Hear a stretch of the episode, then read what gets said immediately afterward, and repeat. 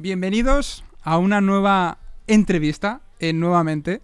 Y tengo que decirte que la entrevista de hoy, la conversación de hoy, tenía unas ganas enormes de hacerla porque, bueno, la persona que tengo aquí a mi lado, si lo estás viendo en, vídeo y si lo estás escuchando, pues también sigue estando a mi lado.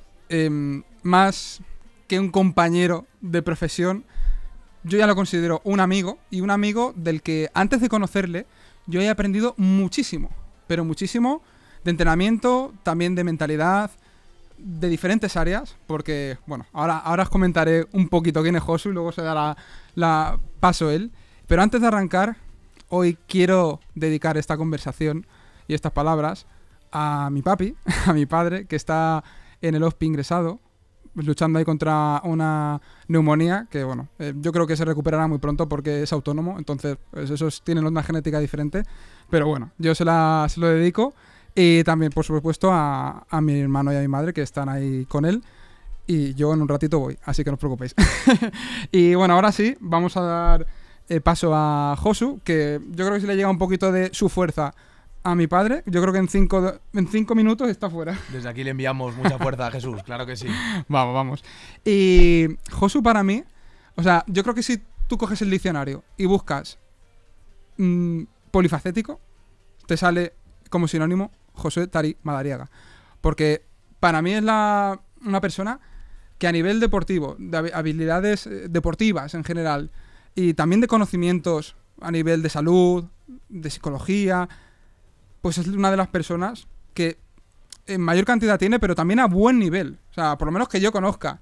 Y no me quiero enrollar mucho más, porque yo creo que qué mejor para presentarse que él. Así que, Josu, muchísimas gracias por estar aquí. Gracias a ti, tío. Eh, recordarte que un podcast es para enrollarse, así que eh, di disfruta, eh, habla todo lo que tengas que hablar. Yo aprendo también mucho de ti. Hemos compartido hace poquito incluso algún proyecto y reto profesional y efectivamente te considero también un amigo y te agradezco muchísimo que me hayas traído aquí a tu casa, a la cuna del podcast de mentalidad. Que un psicólogo me diga que aprende de mentalidad de mí me, pone un poco nervioso, tío, sinceramente. Pero bueno, eh, hemos venido aquí a disfrutar, hemos venido aquí a aprender y realmente es lo que vamos a compartir un ratejo. Presentación rápida, que es la difícil. Josué es eh, una persona que lucha cada día por superarse y por mejorar su versión. Eh, tiene por bandera un himno que es si no das lo mejor sacrificas el don y básicamente lo que podría decir es que soy una persona que intento, no me guardo balas en lo personal ni en lo profesional y que donde estoy intento darlo todo, independientemente de que el resultado sea a veces muy bueno, eh, a veces eh, sea de podio y otras veces sea catastrófico. Yo lo que intento es, obviamente, no solo con actitud se consiguen las cosas en la vida, pero sí que creo que sin ella, pues nos perdemos eh, muchos de los manjares que tenemos a nuestra disposición. Así que aquí venimos a disfrutar, a compartir y a pasar un buen rato. ¿Y quieres decir alguna de las cositas que has conseguido, así como más hitos a nivel incluso profesional? Bueno, Josu, por ejemplo, para quien no lo conozca, pues fue finalista en Ninja Warrior, que para mí eso es un reflejo de, de eso que acaba de comentar él. Porque lo mismo otra persona también lo tiene y no alcanza ese resultado. Pero lo, importante es lo que está también ahí detrás. Pero bueno, yo creo que también esto es interesante, ¿no? Claro. Sí, mm, te soy sincero, ni, ni sé lo que tengo en mi palmarés, ni me gusta hablar de ese palmarés porque no es lo mismo que alguien defina lo que tú has conseguido que tú decir, yo he conseguido. Yo estoy en proceso de, de seguir en esa consecución de objetivos y de metas. Y es cierto que las que me propongo las, las acabo concluyendo y las que ahora mismo no he conseguido todavía porque, porque estoy en proceso. Así que en definitiva considero que lo que me propongo lo llevo a cabo y que podríamos decir que a nivel profesional voy consiguiendo algunos eh, logros que a lo mejor hace 5 o 10 años ni siquiera soñaba con ellos. No te voy a decir, soñaba con ser entrenador de este deportista o soñaba con alcanzar este objetivo a nivel deportivo. No, pero en definitiva mm, estamos en el camino y, me considero un aprendiz, tío. Un, no voy a decir fanático, pero sí un apasionado del aprendizaje y el aprendizaje y el entrenamiento, que al final es mi campo, uno de mis, uno de mis campos, eh, confluyen en, en el seguir cada día intentando superarte. Pues mira, Josu, preparando la entrevista, esta conversación, em, pues he indagado, ¿no? He hecho ahí un poco de, cotilla, de, vieja al visillo, y he ido mirando en, en, tu web y había una cosa muy interesante y que yo no lo sabía es que... Mi web lleva desactualizada como 5 o 6 años, pero, pero te, te, dejo que sigas hablando porque me, me, interesa a ver, a ver qué sale ahí. No, no, pero yo creo que esto se mantiene, es eterno. tus padres, tu padre era, eh, bueno, no sé si seguirá practicándolo, la escalada y tu madre era entrenadora de natación. Sí. Entonces, eh, yo creo que esto, desde luego, ejerce una poderosa influencia desde pequeñito en que tú seas una persona que practique deporte, que, le guste el deporte y que incluso, pues, como hemos comentado, haya conseguido desarrollar a nivel deportivo pues habilidades a muy buen nivel, por ejemplo, eh, en rugby, en gimnasia eh, deportiva, en powerlifting, eh, llegar a la final que hemos comentado antes en Ninja Warrior, que se implican, se necesitan muchas habilidades. Entonces aquí la pregunta es, ¿tú crees que el Josu de ahora, las cosas que has conseguido, las hubieras conseguido con unos padres que no hubiesen, te hubiesen inculcado esos valores desde pequeño? Yo no cambiaría nada de mi pasado. Entonces la respuesta rotunda es no. No porque básicamente en cuanto modificáramos algo, tanto para una influencia supuestamente más... Eh, más convergente hacia un fin o hacia un objetivo, como eh, influencias a lo mejor eh, más, o sea, menos constructivas, realmente nos modificaría. Obviamente, ese filtro es algo en lo que yo intento también poner la atención. Cada vez soy más consciente o intento prestar más atención a no solo lo que hemos tenido en la vida o lo que hemos vivido, sino a qué hacemos alusión de aquello que hemos vivido. Porque si yo te cuento que mi madre era profesora de natación y mi padre era escalador, es porque prefiero contarte eso a contarte, por ejemplo, que mi madre trabajaba en una lavandería y que mi padre había tenido serios problemas económicos tras mi nacimiento. Entonces yo intento quedarme con ya no solo que me ha influido esta persona, ¿no? Esto no es eh, me han tratado mal, voy a quedarme solo con lo bueno, no, en absoluto. Pero realmente ahí hay dos variables muy importantes. Una es la propia influencia y el entorno que te define cuando eres eh, muy pequeño. Y otra es con lo que ese ser humano que avanza en el tiempo, que soy yo, decide quedarse. Y eso es una elección que tenemos siempre. Por eso hay gente que a lo mejor ha tenido un pasado mucho más duro o lleno de baches y que decide mirar atrás mm, sonriendo y otras personas que a lo mejor deciden quedarse únicamente con lo malo. Entonces yo desde aquí invito también a no solo pensar, joder, es que mis padres no me han inculcado el deporte, es, vale, pero a lo mejor te han inculcado algo que ahora mismo no estás poniendo sobre la mesa y que no estás utilizando como palanca. Entonces yo utilizo palancas para avanzar, no palancas para retroceder. Y para mí son dos palancas, mis padres. Pues, tío, acabas de, mm, recordarme una historia que escuché hace poquito y que decía que em, unos periodistas em, preguntaban a unos hermanos gemelos por qué uno era pobre, estaba viviendo en la calle. Lo mismo, yo creo que te suena la historia no, porque, por favor. porque Josu sabe muchas historias, a ver si nos cuenta también alguna a lo largo de la entrevista. Pero bueno, básicamente uno de estos hijos, em, de estos hermanos, pues estaba en la calle, eh, borracho, las drogas, y el otro era una persona, digamos, de éxito en, todos los sentidos, a nivel económico, con la de familia, bien. Y les preguntaban a ambos por qué tú eres rico y por qué tú eres pobre. Y la respuesta fue la misma. Mi padre me pegaba y era un borracho. Y aquí es donde quiero llegar. ¿Por qué? O sea, ¿qué, diferencia a una persona de la otra, de otra en esa elección, en eso que tú has dicho de elección, ¿qué es lo que diferencia? Porque es que eso es lo más complicado. ¿Se puede despertar de alguna manera la... Totalmente. Eh, o sea, realmente es con qué te quieres quedar de tu vida. ¿Con qué rol te quieres quedar? Tú tienes una perspectiva de tu vida y tú vas adentrándote en un papel, que todos al final tenemos algún papel, en el que tú quieres que tu historia al final sea una historia bonita que aliente a la gente a avanzar. Mira, uno de mis deseos de vida, o mejor dicho, como me, me gustaría concluir mi vida, es el último día de mi vida, poder, si estoy rodeado de gente más joven que yo, poder transmitirles esperanza en el avance que les queda de su vida. Y eso es algo, tío, que hay que entrenarlo cada día de tu vida. Porque, es más, yo no sé si voy a estar a la altura de ese momento. Pero si yo, por ejemplo, eh, el día de mi muerte soy una persona de avanzada edad, con nietos, eh, hijos, personas, personitas jóvenes cerca. Si yo en ese momento muestro miedo, muestro arrepentimiento y muestro malestar, yo a esas personas lo que le estoy haciendo ver es que la vida a lo mejor no merece tanto la pena si cuando llegas a la edad del abuelo lo único que quieres es retroceder y tienes miedo. En cambio, si tú a esas personas les transmites esperanza, les dices que no importa lo malo que se encuentren, que van a encontrar la forma, que va a llegar su momento, que va a llegar su oportunidad, tú, tío, yo no conozco mejor forma de inspirar a la gente que diciendo en tu último día, ya no es que estés inspirando del año que viene te va a ir bien, o después de que termines tus estudios vas a encontrar este trabajo, otro No, no, es que te pase lo que te pase, vas a vivir una vida plena si eres capaz de mirar atrás con los ojos que quieres mirar. Entonces, ahí es eso. Obviamente, en hechos y en acciones no vamos a obviar cosas que nos pueden suceder duras. Pero hay gente que se fustiga y se flagela todos los días con algo que otras personas utilizan como palanca de avance. Entonces ahí es sencillo. Obviamente influyen las cartas que a cada uno nos dan. Yo tuve y tengo, gracias a Dios, a día de hoy, dos cartas que son mis padres y mi hermana, tres cartas, que a mí me inspiran a avanzar, a crecer, a desarrollarme, aunque a día de hoy no sean para mí paradigmas de nada relacionado con mi trabajo. Son personas sedentarias, son personas que tengo que tirar de ellas para que entrenen, pero es que lo que me tenían que aportar ya me lo han aportado. Ahora estoy yo como hijo para asumir el rol de liderazgo, por lo menos en la hora que entrenan conmigo a la semana. Y en definitiva es, vuelvo a lo mismo, lo que has vivido está bien, cuéntanos tu historia, cuéntanos lo que te ha pasado, qué... Ahora, ¿qué haces con eso que has vivido? ¿Qué haces con eso? ¿Has aprendido algo? ¿Sí o no? Porque, perdona que te diga, la gente que tiene una infancia maravillosamente buena, fácil, sencilla en todos los sentidos, a lo mejor no aprende una mierda. Y otras personas que a lo mejor las han pasado canutas, son capaces de tener unos aprendizajes que les puede llevar a eh, escribir el próximo Harry Potter o la próxima saga del Señor de los Anillos. ¿Quién sabe? ¿Qué pasa? O sea, me recuerda un poco a la. No sé si la frase era de Sócrates que decía: Qué pena esa persona que en su vida no se ha visto, no ha tenido obstáculos, no ha tenido desafíos, desafíos, no se ha visto zarandeado, digamos, por el destino, porque no va a ser capaz de desarrollar o conocer nunca sus máximas capacidades, su máximo potencial.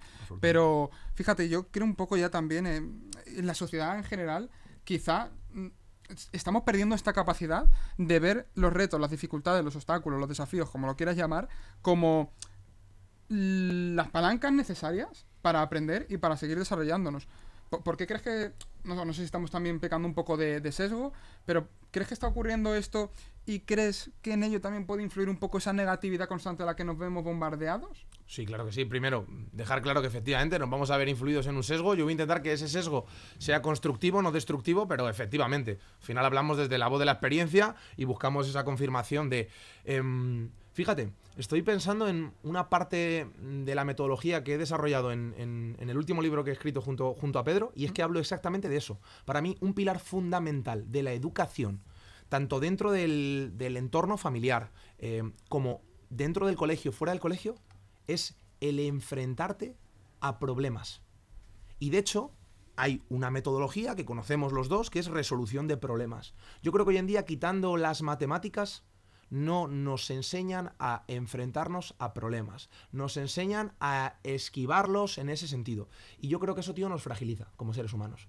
Tú, yo qué sé, si eres un boxeador que nunca te han golpeado, el día que te golpeen vas a traumatizarte, porque es tu primer golpe. En cambio, si a ti te han golpeado todas las semanas, tú ya no te acuerdas ni del primer golpe. Tú sabes que hay golpes, hay veces que recibes, hay veces que golpeas y hay veces que esquivas. Entonces, en este sentido, efectivamente, la sobreprotección, y eso mm, desde un punto de vista, no sé si psicológico o, filosófico, eh, abogo mucho por, por, esa defensa, es la sobreprotección es en definitiva una agresión. Y muchas veces por esa sobreprotección o el miedo que nos inunda, tanto desde el rol de educadores, padres, etcétera, yo no soy padre, pero sí soy profesor y tengo, he tenido niños pequeños a mi cargo, yo he intentado nunca influirles o condicionarles desde el miedo, porque sé que eso es replicable. Esto es algo que les estoy dando y que van a replicar a los demás. Les he dado una bolsa de chucherías y les he dicho repartirlas. Si les doy miedo, van a repartir miedo. Y el miedo, para mí, fragiliza. En cambio, cuando tú eres consciente de, sí, sí, el miedo es algo con lo que te vas a enfrentar, vas a tener que tomar decisiones a pesar del miedo y vas a tener que actuar a pesar del miedo, primero vas a tener en cuenta que forma parte de mm, tu, tu vida y después, tío, que vas a encontrarte con problemas una pega a un problema que yo veo en ese sentido a nivel de educación, no sé si queremos ir por ahí, pero igualmente. Dale, dale, dale.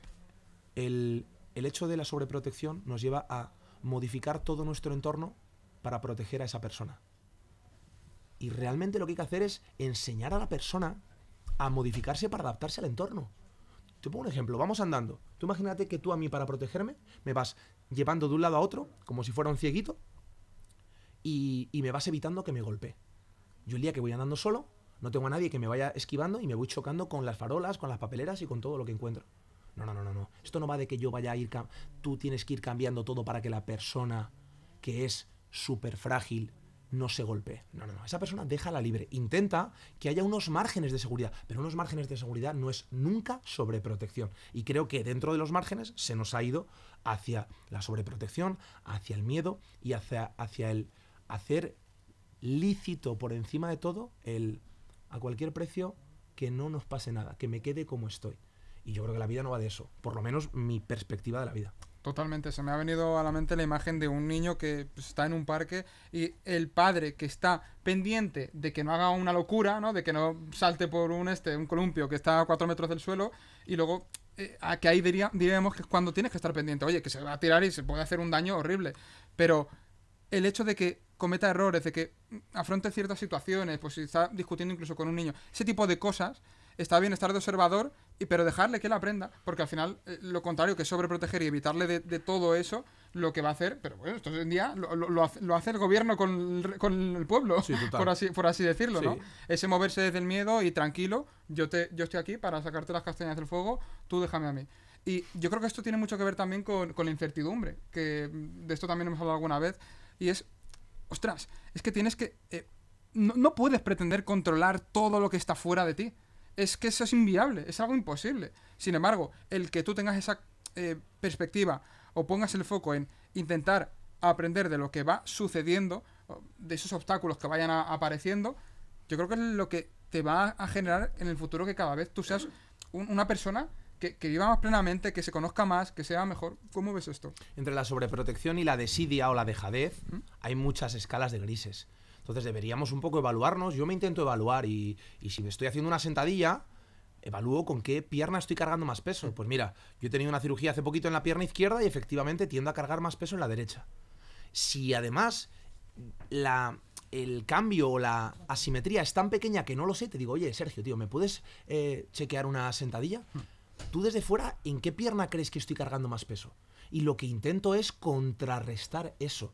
Pues todos somos instrumentos que debemos ir afinando en el camino, o una escopeta de feria, si me apuras, que dispara torcida.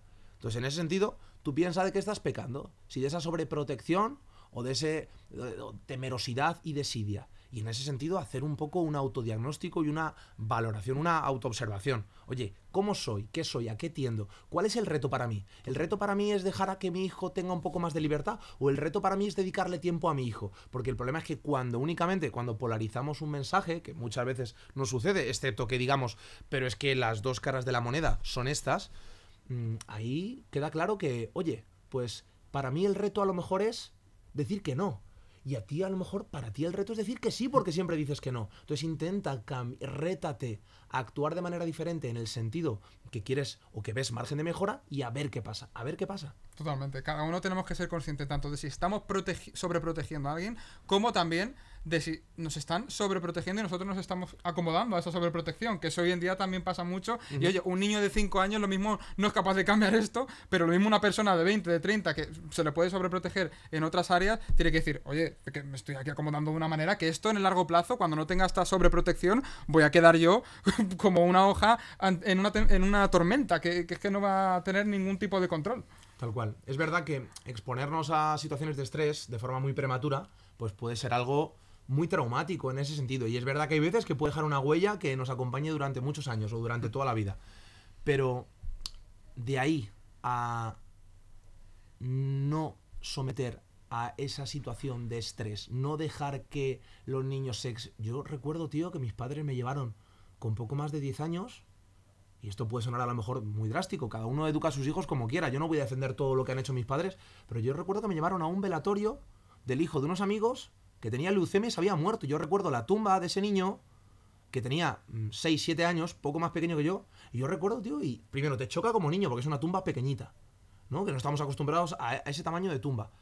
Y el exponerte a eso, tío, a ti te hace, aunque no seamos conscientes, a un niño no le estás traumatizando por decirle, algún día te vas a morir. porque tú no estás todos los días recordándole al niño cuando se levanta algún día te vas a morir. Simplemente le vas soltando pequeños aprendizajes en su camino para que sea consciente de lo que hay por delante y también agradezca que a día de hoy tiene a sus padres, tiene esto podemos ver la serie de, yo qué sé, de, Marco y el mono Amelio como algo traumático. Primero, depende. Depende de la dosis. Te ves, yo qué sé, te ves toda la temporada en el mismo día con siete años y tu madre se muere, efectivamente puede ser algo traumático. Pero lo puedes utilizar en ciertos momentos como, como píldoras de, aprendizaje, de recordarle a ese hijo que tiene mucha suerte de tener a su madre. No hay más. Totalmente. Y ya saca un tema que creo que te tengo que preguntar. Em, ¿Tú crees que hablamos poco de la muerte? Sí, claro que sí. Ah, no es que hablamos muy poco. Es que, no, que no hablamos. Eh, eh, no hablamos. En un velatorio no se habla, imagínate. Entonces, eh, absolutamente. ¿Y qué visión tienes tú de, la muerte? O sea, ¿cómo te ayuda en tu día a día? Porque creo que a ti te ayuda como de manera constructiva para... Mira, esto, esto es un podcast de psicología, ¿no, Sergio? Dale, caña. Perfecto. ok, tengo muchos amigos bomberos. Mm, algunos van a accidentes de tráfico y efectivamente les toca sacar cuerpos y situaciones duras situaciones duras y desde aquí un elogio a esos profesionales, bomberos y guardia civil de tráfico, que se tienen que enfrentar a ese tipo de situaciones. Total. Pero ¿sabes a lo que van mucho, tío? A suicidios. A suicidios. Eso que no se habla en supuestamente los medios de comunicación. Yo si fuera periodista, no sé ni, ni decir la palabra periodista, imagínate, aunque esté aquí hablando, yo intentaría, tío, dar visibilidad a brechas de nuestra sociedad que a día de hoy están encubiertas supuestamente porque hablar de ellas le da poder, ¿no? Es decir, si ahora mismo yo por decir que hay muchos suicidios estoy alentando a alguien que se suicide, pues que ahora mismo me caiga un rayo y me parta en dos. Pero realmente un accidente de tráfico puede tener muchos condicionantes. Fallos mecánicos, eh, fallos de, humanos, eh, una distracción con el teléfono móvil, eh, un infarto, yo qué sé. Pero un suicidio queda claro lo que es, tío que emocionalmente no puedes tolerar la carga de la realidad y te quitas de en medio.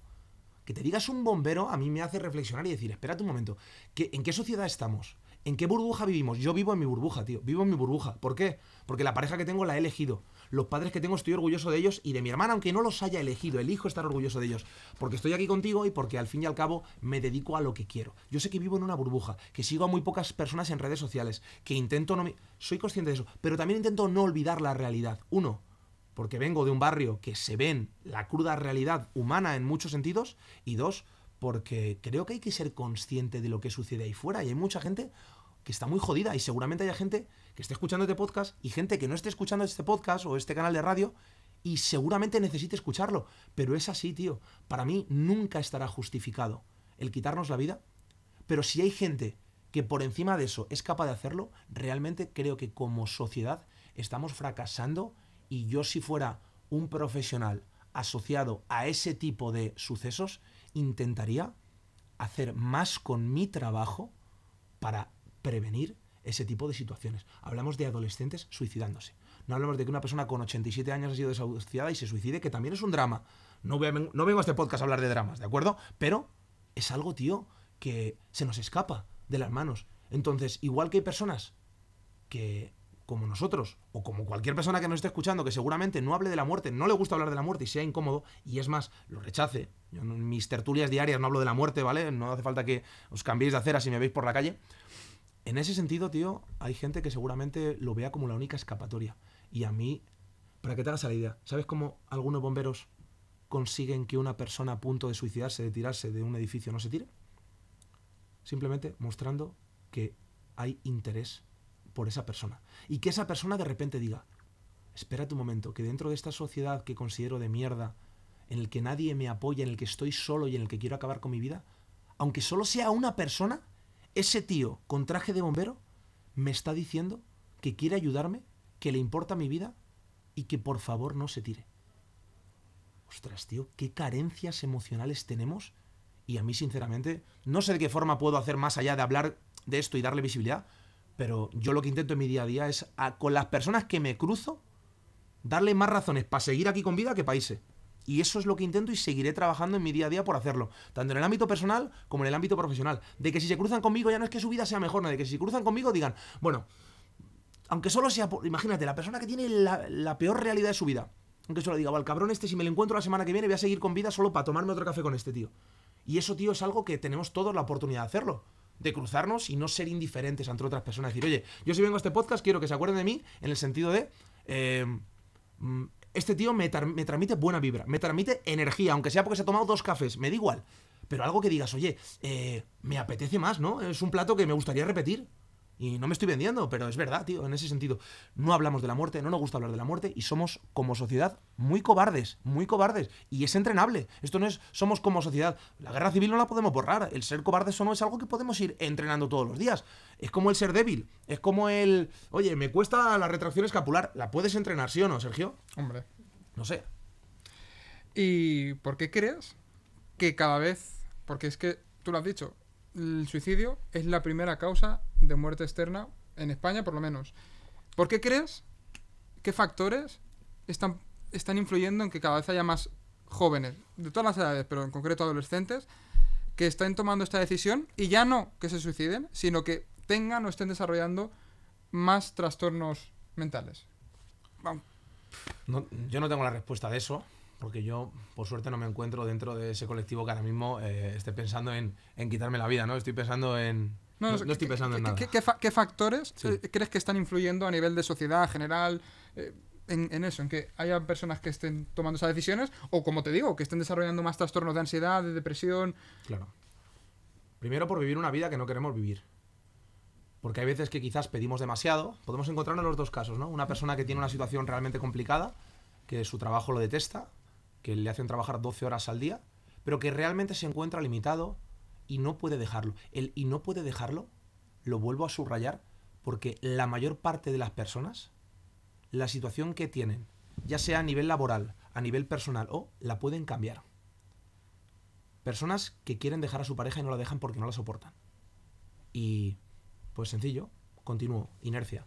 Personas que detestan su trabajo, se levantan con taquicardias porque les vuelve a tocar el mismo día de trabajo.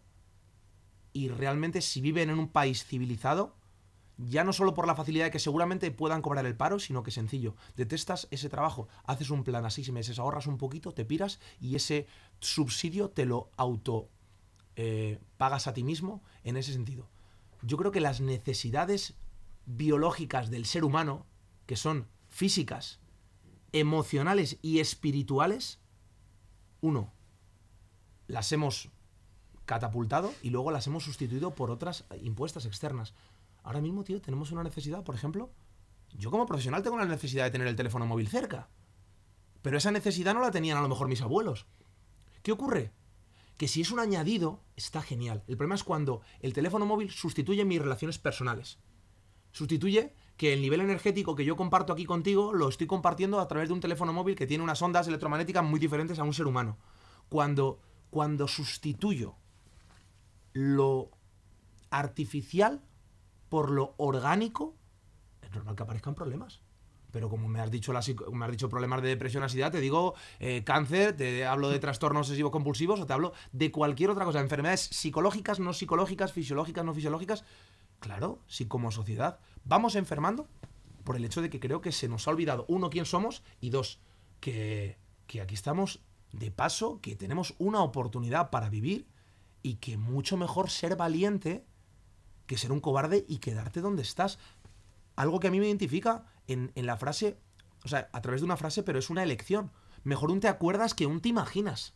¿Te imaginas que hubiera dejado ese trabajo? ¿Te imaginas que hubiera dejado a esa pareja? ¿Te imaginas que hubiera sido valiente y me hubiera ido a estudiar idioma a otro? ¿Te imaginas? No, tío, yo quiero un te acuerdas. ¿Te acuerdas cuando fui valiente y lo dejé todo por? ¿Te acuerdas cuando esto no es esto no es tampoco eh, una oda a tomar decisiones eh, drásticas? No hablo con ser valiente con drástico, hablo de escuchar lo que hay dentro de ti. Y para mí todo lo que necesitamos lo llevamos dentro, lo que pasa que yo creo que apelo todos los días por escucharlo y tengo buena comunicación conmigo mismo, con mi instinto o mi intuición, no sé cómo llamarlo, y hay personas que tienen tan desconectada la parte psicológica de la física que prácticamente eh, un ente maneja las piernas y el otro maneja los brazos, por hacer una analogía. Y una persona que ahora mismo esté escuchando, esté viendo esto y esté con una desesperanza muy grande, sin ningún tipo de entusiasmo, si le tuvieras que decir una sola cosa, o incluso que tenga pensamientos por que se le pasen de y si acabo con esto, una sola cosa que tú creas que le pudiera ayudar a recobrar ese entusiasmo y le pudiese servir para seguir avanzando poquito a poco, ¿algo que le dirías? La persona, efectivamente, en función de si se encuentra en un momento crítico, es que si una persona que está en, en el borde de un rascacielos le digo pasa la acción, pues a lo mejor la he liado. En cambio, si una persona está en el sofá y lleva tres semanas sin salir de su casa y le digo pasa la acción, es un discurso diferente. Quizás muy simplista, pero ante la dificultad de poder decir un mensaje que pueda llegar a todo el mundo, algo que tengo en una de las camisetas que me hice para una, un evento, una experiencia que hice en Navarra, puede ser un poco gore, pero voy a matizar un poco. En la camiseta pone pensar es tóxico, libera tu mente y pasa a la acción. Aquí voy a añadir pensar demasiado es tóxico. Pasa a la acción. Muchos de los handicaps que nos encontramos en el día a día vienen fruto de estar en el pensamiento constantemente. Y es más, desde pequeño nos han dicho, piénsate más las cosas. Yo no creo que la solución sea pensar más las cosas. Conciencia y pensamiento para mí no es lo mismo. Y de hecho yo los diferencio en el sentido de, para mí, prestar atención o tener conciencia, prestar atención no es pensar. Es convertirte en la acción. Yo prestar atención en este podcast no es pensar en qué digo en el podcast. Es convertirme en la acción del podcast, que es transmitir eso. Vamos a concentrarnos en hacer el pino. Esto no es pensar cómo hago el pino, es convertirte en el pino, haz el pino. O vamos a aprender a hacer el pino paso por paso. Para mí en ese sentido, solo te puedo transmitir eso, que las personas que estén en un momento de decidir si quitarse del medio, es algo que tienen en su mente. Les diría, no rindáis, seguir adelante, seguir en la acción seguir en la acción, intentar ir reforzando por el camino. Y si ese camino no funciona, buscar otro. Hay muchas alternativas, aunque te hayan dado de palos en las últimas 10 alternativas. La llave que abre la puerta es la última del llavero. No estás en la última. La última llega el último día de tu vida, cuando tu vida se apague, no cuando tú decidas martillearla. Porque, sobre todo, porque gente muy joven eh, tiene una vida por delante, tío. No podemos, no podemos capar vidas en ese sentido y hay que apoyar más en el contexto en el que estemos. Si soy profesor, mojarme, tío, no hacer como Poncio Pilatos y lavarme las manos, mojarme. Si eres profesor y has visto una agresión en tu clase, deja de mirar para otro lado, deja de hacer la vista gorda, implícate, sé valiente, enfréntate a los profesores, enfréntate a, los padres. No miremos, no dejemos la vista atrás, porque en este mundo las cosas funcionan o no funcionan ya no solo por los malos o los buenos, sino porque los pseudo buenos miran para otro lado. Y, es, y hay que ser valiente. Lo que pasa que al final es muy difícil. Alguien que ha construido y ha hecho muy fuerte una cobardía o un punto débil, de repente tú no le puedes decir, oye, si ves a una persona, si ves a un hombre maltratando a una mujer por la calle, ponte por medio. No, esa persona se va a acordar que en el telediario un día dijeron que un hombre que se metió por medio fue maltratado y acabó con un traumatismo craneoencefálico en el hospital. No, no, déjate de... Eso es pensar. Y por pensar al final bajas la mirada y te quedas parado. Y ahí lo que tienes que coger y decir, eh, ¿en serio? ¿Estás dejando a una mujer desamparada sola en ese momento? Entra, tío, entra, protege. Por encima de todo, el primum non nocere deberíamos aplicarlo no solo en el contexto de sanidad, sino en todo, tío, en todo. ¿Por qué? Porque volvemos a lo mismo, porque puede ser tu hija, porque puede ser tu hermana, porque puede ser tu madre, porque puede ser tú mismo. ¿Y por qué? Porque la sensación que te queda de hacer algo por los demás siempre es maravillosa. Y esto no implica, yo no, yo no me dedico de forma altruista a entrenar a la gente, yo cobro por ello pero sí que intento o tengo la sensación de que ayudo a las personas día a día. Y yo me voy cada noche pensando, he ayudado a las personas. Entonces, esas personas a lo mejor no son capaces de ayudarse a sí mismas. Están en un momento de, me quiero morir. Pero tú no entiendes que si aguantas un poco más y superas eso, seguramente puedas ayudar en un futuro a personas que están pasando por donde tú estás pasando. Ostras, tío, eres una semilla. Eres una semilla. Pero te queda a lo mejor más tiempo para crecer. Y somos impacientes. Y somos impacientes. Y por eso hay veces pues, que cortamos de raíz el proyecto, la relación, que luego volvemos a lo otro. Sí, no dejamos relaciones, pero hay veces que a la primera de cambio nos vamos, cambiamos y al final nos encontramos con, uy, soy súper valiente. No, no, eres un quitter. Todo lo que empiezas no lo acabas. El, Difícil. el compromiso que muchas veces escasea hoy en día en esa sociedad eh, cortoplacista. Me encanta eso que has dicho de, del tema de ayudar, porque creo que hay cualquiera puede acabar encontrando ese propósito vital que sabemos que es uno de los factores clave a la hora de levantarte con ganas, de tener esperanza, entusiasmo, sentido a tu vida y creo que incluso para estas personas que, indaguen y digan, oye, ¿en qué puedo pasar a la acción? Pero encima que esa acción pueda ayudar a, otras personas, aunque sea con mi historia, con la historia que yo he vivido, que estoy pasando y cómo puedo enseñar con eso a otros. Esta pregunta la quería dejar más para el final, pero el devenir de los acontecimientos ha llevado a que la fórmula ya, y yo creo que es clave. Porque, Josu, mm, yo el otro día no voté. Yo no voté. Bien. Porque he perdido la esperanza. O sea, ya no, no, no, lo, lo siento mucho, he perdido la esperanza. Mm, responsabilidad individual, intento ser el cambio que quiero ver en el mundo, tal cual, pero sé que eh, votar ahora mismo, en este contexto, pues no, para mí no tiene utilidad. Pero puede que haya una esperanza en las próximas generales si tú te presentas y haces un partido. Y por, y por eso em, te quiero hacer una pregunta que es, si el 23 de junio, que creo que es para cuando las han movido, cuando estemos ahí todos de vacaciones, para ver si vuelve a salir el... En fin, no, no me voy a meter, no voy a meter en- que volverás a votar, Sergio, no me cabe duda. no me voy a meter en el debate, pero eh, si Josu saliese en esas elecciones presidente del gobierno, ¿qué tres medidas, puedes decir alguna más si se te ocurre, tomarías para que la sociedad en general pues mejore, tenga más esperanza, em, lo que sea, pero que beneficien, bajo tu punto de vista? Venga, vale, pues eh, cor- cortamos el chiringuito, cerramos el mundo y empezamos de nuevo. No, no, no voy a ser tan drástico. Te lo he dicho antes fuera de cámara. Es verdad que muchas veces criticamos a los políticos, pero nosotros en su papel lo haríamos mejor en ese sentido. No lo sé, a ver, me- mejor que ser un ladrón, pues obviamente sí, ¿no? A poco que seas mínimamente mm, solidario o, o racional en ese sentido.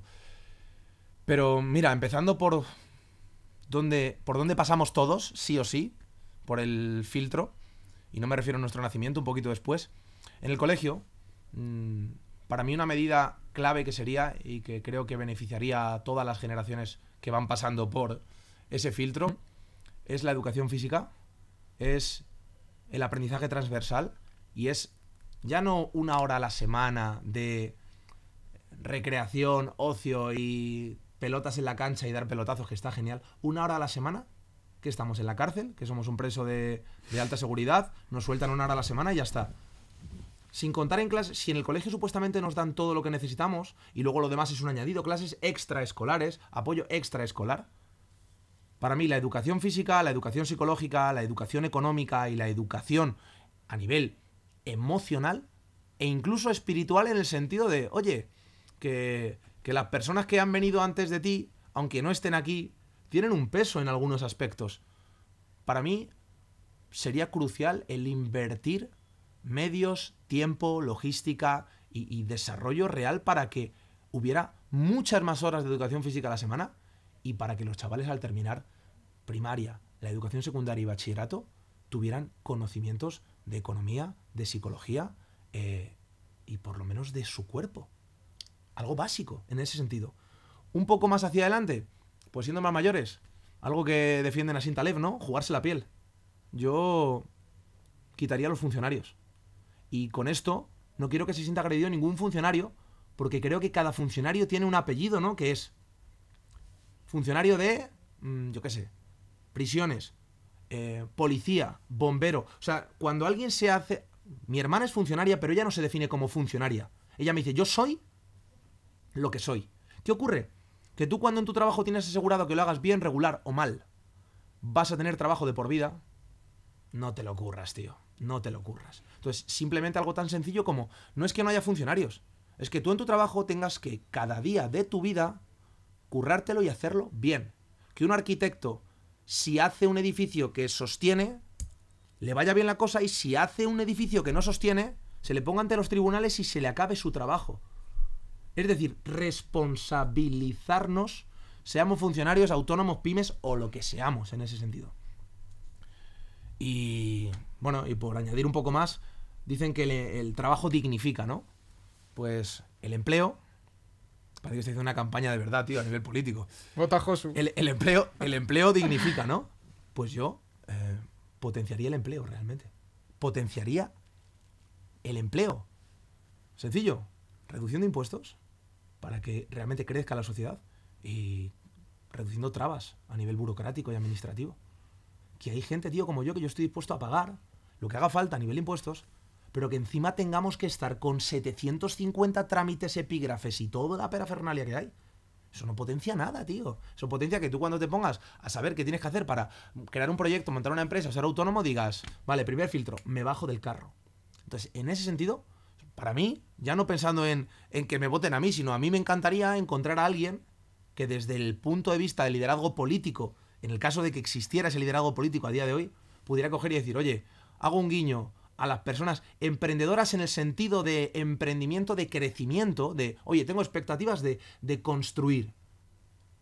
A los niños y a esa persona que esté en un punto intermedio, a, a- a simplemente aprender, a darles herramientas y a decirles, yo te puedo ayudar como Estado, pero la responsabilidad aquí la tienes tú.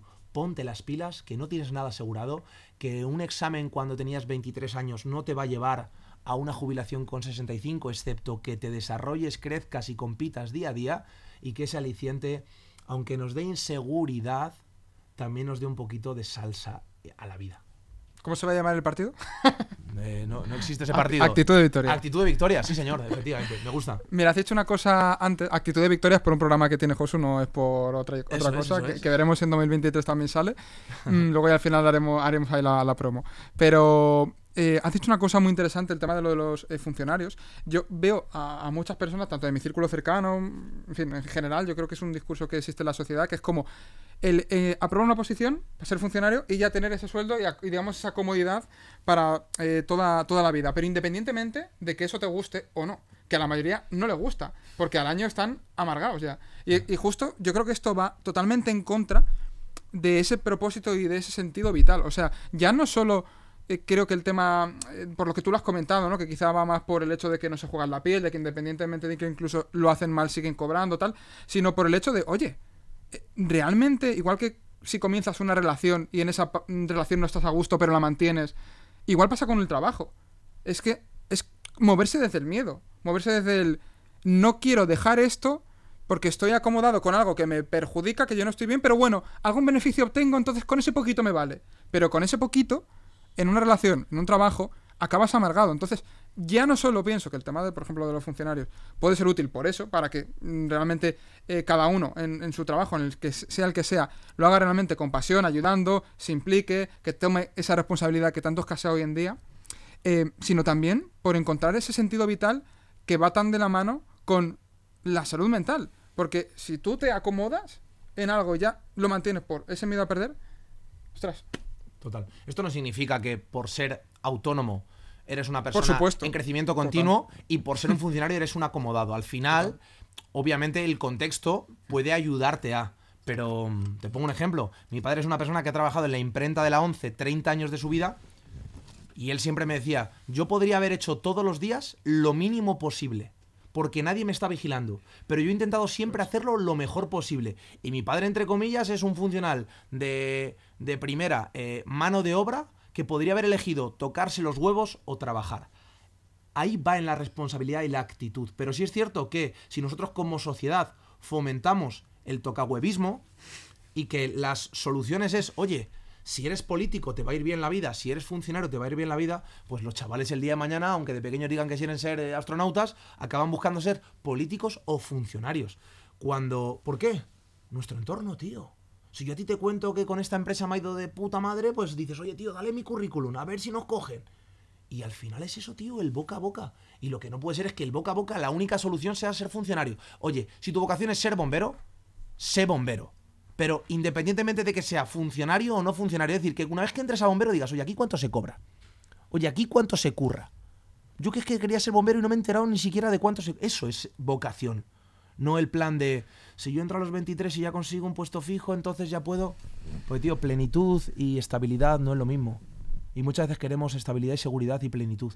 Y esto es algo que trabajé con- en una mentoría con un alumno hace poquito y él me decía las dos cosas. No, es que yo quiero la seguridad y la estabilidad, pero tengo miedo a, no vivir una vida plena. Y yo le digo, pues a lo mejor tienes que elegir entre una de las dos. Yo tengo claro que quiero obviamente unos mínimos de seguridad, ¿no? Se pasa mal cuando uno no tiene mínima estabilidad, pero el- simplemente lo- el movimiento locomotor, el hecho de andar, es una inestabilidad activa. No significa que te vayas a caer, significa que estás en un desequilibrio controlado. Para mí la vida en la que te encuentras en un desequilibrio controlado, para mí es donde está ese puntito de desarrollo y de tener un poquito de confort en ese sentido. Pero vivir una vida plena es ser capaz de mirar con perspectiva y decir, estoy orgulloso de mis actos. Soy fan de mi propia historia. Independientemente de que salgas en los medios de comunicación o no, de que mm, escribas un libro o no, y de que tenga repercusión o no, da igual, da igual, es tú para contigo mismo. Y eso es lo bonito, tío. Eso es lo bonito. Seas autónomo o seas eh, funcionario. Escribas o no escribas. Eh, seas director de cine o seas un simple trabajador de a pie, tío. ¿Cómo te ves a ti mismo? Pues no, me veo una mierda. Vale, pues vamos a cambiar lo que hago para verme un poquito mejor, tío. Y una de las cosas que hemos hablado es esa falta, quizá, pues, eh, que va relacionado con todo esto, esa falta de eh, sentido vital, eh, de propósito, que muchas veces está detrás de tantos problemas. Si te ahora mismo pudieses dar dos, tres consejos para vivir una vida un poco más plena, como tú has dicho antes, ¿no? Con más plenitud, ¿qué tres consejos darías? ¿Por dónde podría empezar una persona para vivir una vida con más plenitud? Pues em, si no son capaces de encontrar dentro de ellos actualmente esa brújula que todos llevamos dentro al nacer y que nos dirigía hacia un tipo u otro de... Em, ya no de necesidad, sino de de atención, ¿no? ¿Qué es, lo, ¿Qué es aquello que vibraba dentro de ti cuando eras pequeño? Coge a tus padres, si viven a día de hoy, o a tus abuelos, o a alguien cercano, y pregúntales, oye, ¿cómo era yo antes? Pues mira, eras una persona muy alegre, te encantaban abrir los libros, o te encantaban las amapolas, o te encantaba hacer el pino. ¿Cómo eras tú en tus orígenes? ¿Cuál era tu mente original? ¿A qué tendías de forma natural? Pues mira, yo de forma natural tendía a eh, ponerme boca abajo. Tú ves a los niños jugando en el parque, o, por lo menos los parques que sigan teniendo columpios que permitan hacer eh, algo de movimiento, tienden a ponerse boca abajo, tío. Y yo me pongo a reflexionar, digo, ¿será porque dentro del vientre materno estamos boca abajo al nacer? No lo sé. Primero, buscar esa parte de ti que tú tenías.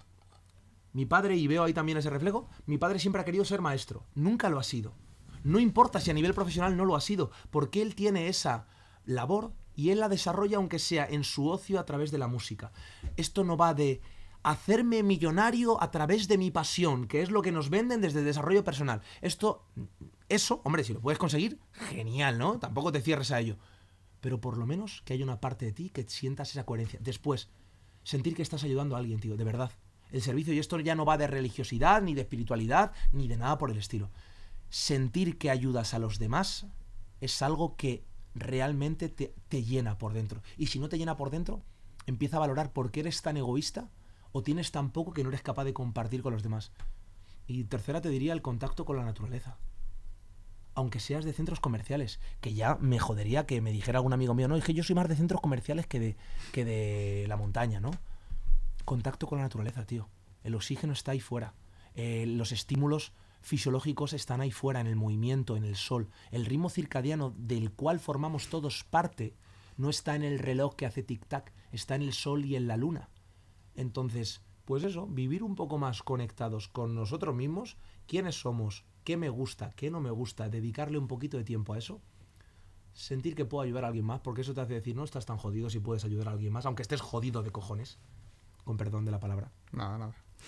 y, y somos naturaleza, tío. Me ha encantado porque el tema de la naturaleza, el, la cúspide de esta desnaturalización, nunca mejor dicho, es cuando a una persona le dices, vamos al campo, y se piensa que vas a, comprar al supermercado en lugar de, en lugar de ir a... Esa, esa es buena, esa es buena. Ay, bueno, te la vamos, que resumiendo, el conocerte a ti mismo a través de cómo eras de pequeño, que quizá es esa etapa en la que menos condicionado estaba socialmente, que te salía de ti, digamos, de, por sí. Em, ayudar, que eso es otra cosa que también ha salido antes y creo que es clave, al final con tu propósito, con tus habilidades, em, eh, con tus inteligencias incluso innatas, como... Voluntariado, tío. ayudar a alguien es voluntariado. Hablamos de fuerza de voluntad. Puede ser que no tengas fuerza de voluntad. Pero si tienes capacidad de voluntariado de hacer algo por otra persona, ya estás entrenando tu fuerza de voluntad, que te va a ayudar para contigo mismo. Ostras, que ayudar a ese, y ayudar a ese, te repito, puede ser entreno a mis viejos. Punto. O puede ser eh, ayudo a la persona que está eh, eh, con las bolsas y no puede subir las escaleras. Ayuda a alguien, mira en la calle, si todo el mundo necesita ayuda, nosotros también, yo también. Totalmente. Y lo gusto que luego también te, te sientes, es que es, yo creo que en parte, pues de luego hemos nacido para, para eso, y estamos aquí para eso, Y hay otra pregunta que no quiero que dejar de, de formulártela porque creo que es bastante interesante. ¿Cuánto, Y- tiempo, cuánto tiempo tenemos? Que no quiero tampoco que te sientas agobiado de a ver si Nada. después de la pregunta este tío entra en hora. No, no, por eso. Tenemos, tenemos todavía. Sí, venga, tenemos, te- tenemos 20 minutitos. Mara- maravilloso. Bueno, la, la pregunta tiene que ver con un poco esa, mm, esas prisas con las que vamos hoy en día. Hoy en, hoy en día, y de hecho tú, Josu, pues eres una persona que considero que está en bastantes proyectos, que hace bastantes cosas, y creo que eso puede estar bien, pero también puede ser un talón de Aquiles en función de, eh, digamos, en qué ámbitos o en qué cosas estés dedicando ese no parar. Vamos a, a decirle, a decirlo. Entonces, no sé si en algún momento a ti este no parar te ha pasado eh, factura y, y ya, ya no este no parar, sino este vivir, digamos, a un ritmo acelerado que parece que, nunca que siempre estamos como a lo siguiente. De hecho, hace poco escuché una reflexión de Iker Jiménez, que, de estas que hace al final de su programa, de Cuarto Milenio, que decía algo así como que en Navidad ya nos están eh, vendiendo el tema de eh, San Valentín. En San Valentín, antes de que llegue San Valentín, ya estás con la Semana Santa, luego el verano, después no sé qué, no sé cuántas. Y es como, oiga, si estoy siempre, siempre, siempre, parece que tienes que estar ya pendiente de lo siguiente que viene. Y es como que nunca estás en el presente. Por acotar un poco las preguntas, porque sé que esto es un tema complejo, ¿qué opinas de, en general, de esta sociedad que vive tan deprisa? Y, y bueno, vamos a empezar por ahí y a ver qué surge. Bueno, normalmente cuando me preguntan qué opinas, me cuesta hablar. Porque creo que muchas veces opinamos demasiado acerca de todo. Entonces, más que decir, "Bo- opino ¿Qué que crees? la sociedad. Sí, incluso ya no que creo, decir, oye, yo voy a explicar mi, mi forma, Eso mi es. forma de verlo. Primero, no es lo mismo ir rápido que ir con prisas. Desde fuera se puede ver lo mismo. Si monitorizamos a la persona a nivel cardiovascular, seguramente sucedan cosas diferentes. Pero realmente, el ir con prisas, tío, ya no es moverte rápido. Es estar mentalmente en el agobio, estar mentalmente en un momento de, de frustración, estar en un momento de, re- ya no de resignación, sino de lo contrario, de rechazo al momento presente, porque lo que necesitas es llegar, lo que necesitas es avanzar. Entonces, la realidad ahí es, vamos corriendo, pensamos que lo que cansa cuando terminamos una jornada reventados es todo lo que he hecho.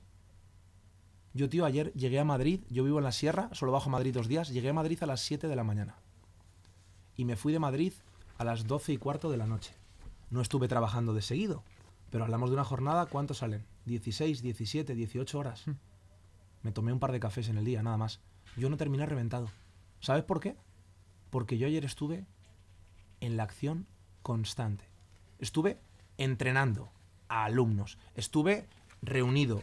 Estuve entrenando yo. Estuve comiendo con mis padres. Estuve haciendo.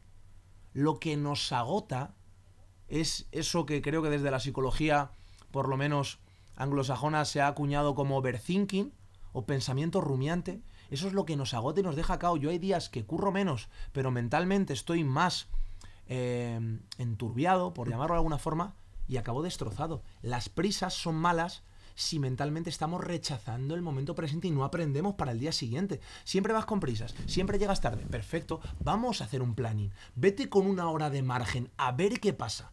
Yo salí con una hora de margen del Escorial a Madrid y llegué tarde. ¿Por qué?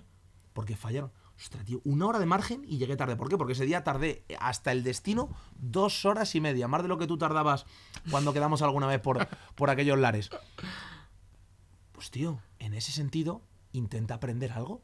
De siempre voy con prisas.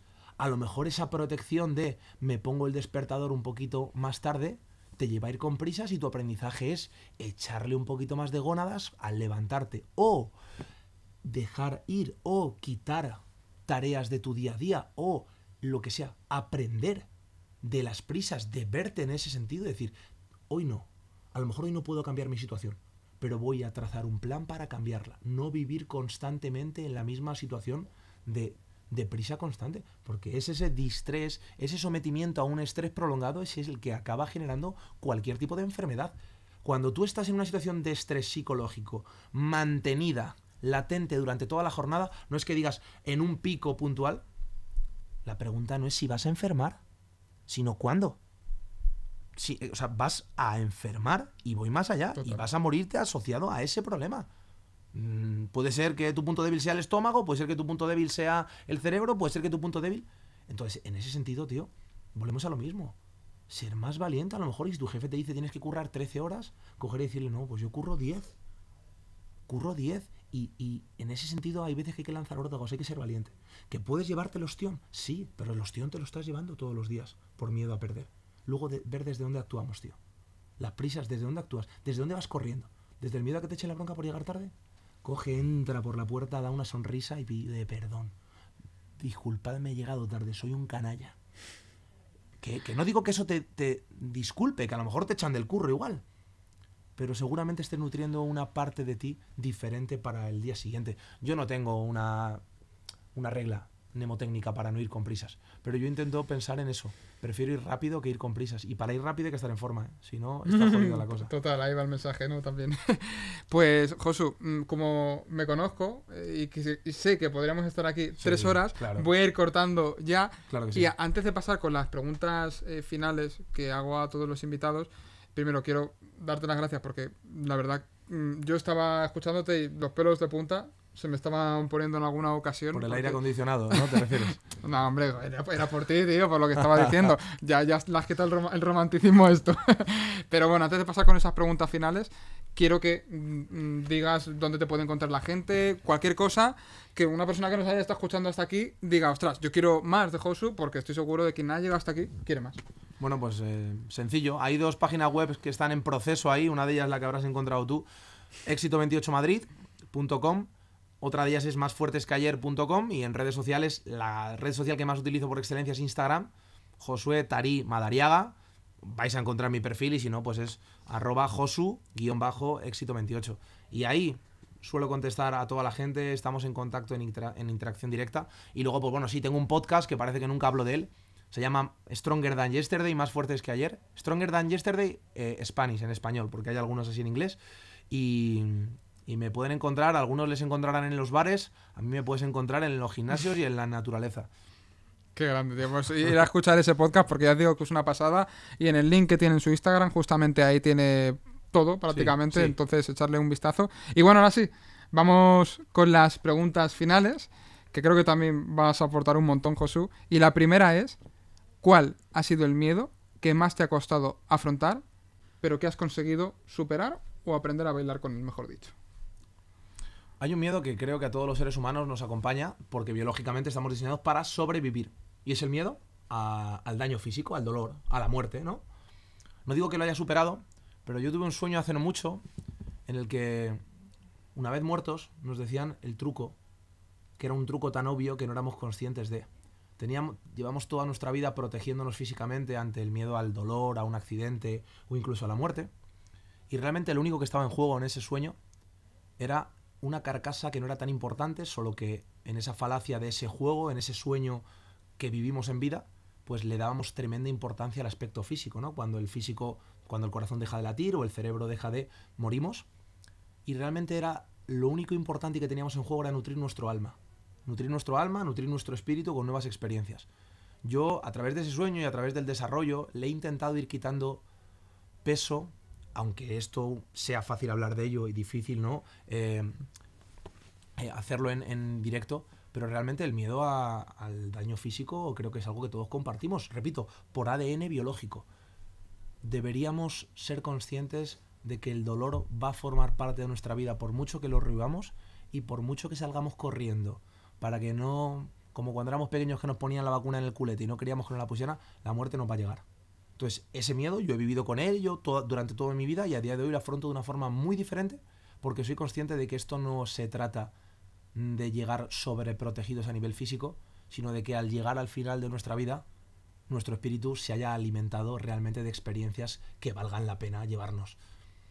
Y si la siguiente pregunta es el miedo actual, ¿no? Porque creo que va por ahí los tiros. ¿Qué, qué haría ahora, ¿Qué harías ahora mismo si no tuvieras miedo? Ah, si no tuviera miedo. No lo sé porque tengo miedo.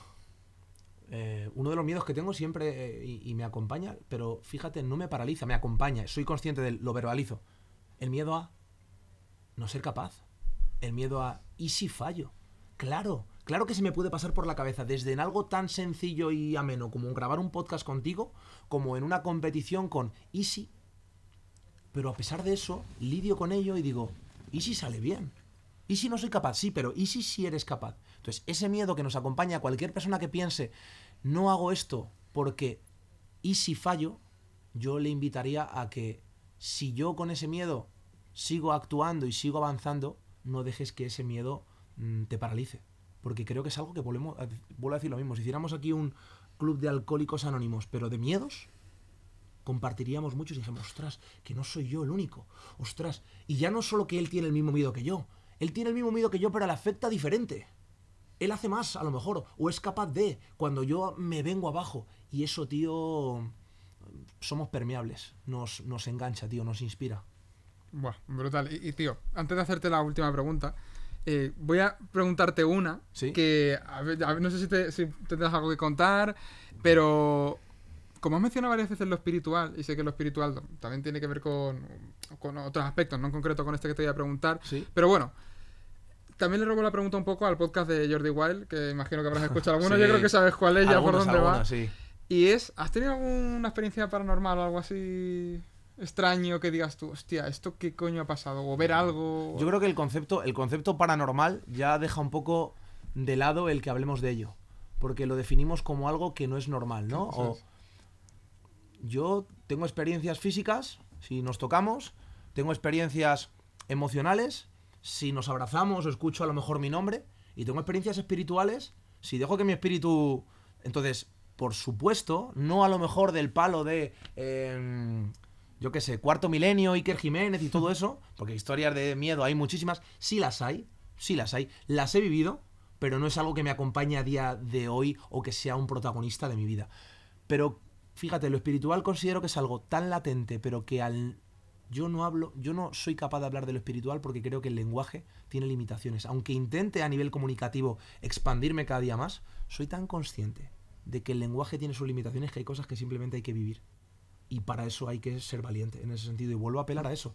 Y no soy la persona más valiente del mundo, pero sí que apunta mi brújula hacia ahí. ¿Y hay una que quieras contar? ¿Alguna?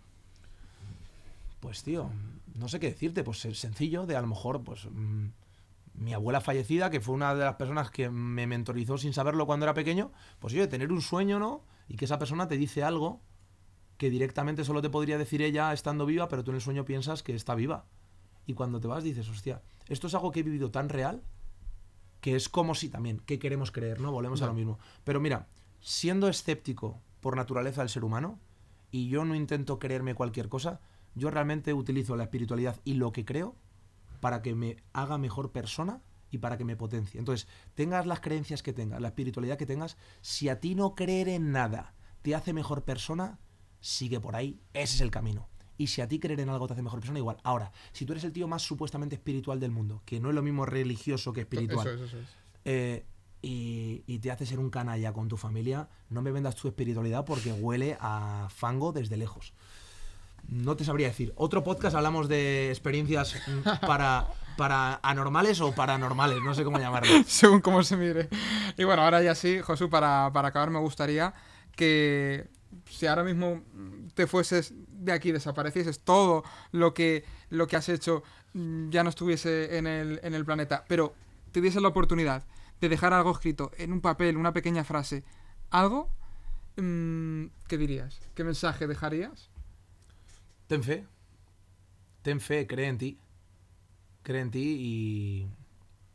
Y no, no olvides quién eres. No, no, no sé qué decir. Se me ha pasado por la cabeza la frase del anillo, ¿no? Esto también pasará de que seamos conscientes de lo efímero del momento, tanto lo malo como lo bueno. Pero creo que es muy importante, tío, apelar a eso, a tener fe.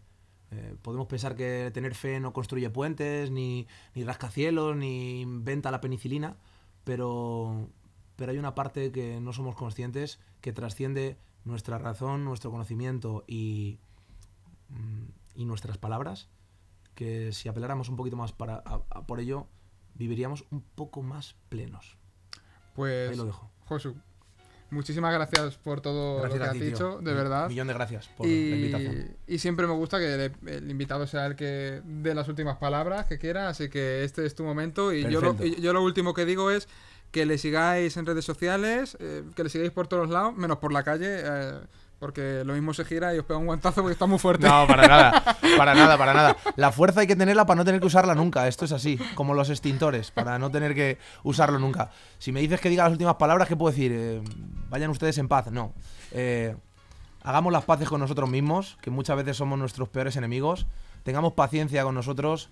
Eh, querámonos un poquito más, tanto a nosotros mismos como a los demás. Y, y tío, pues que más actitud, actitud de victoria. ¿Qué te voy a decir, Sergio? Qué grande. Pues Josu, muchísimas gracias, gracias. gracias por todo.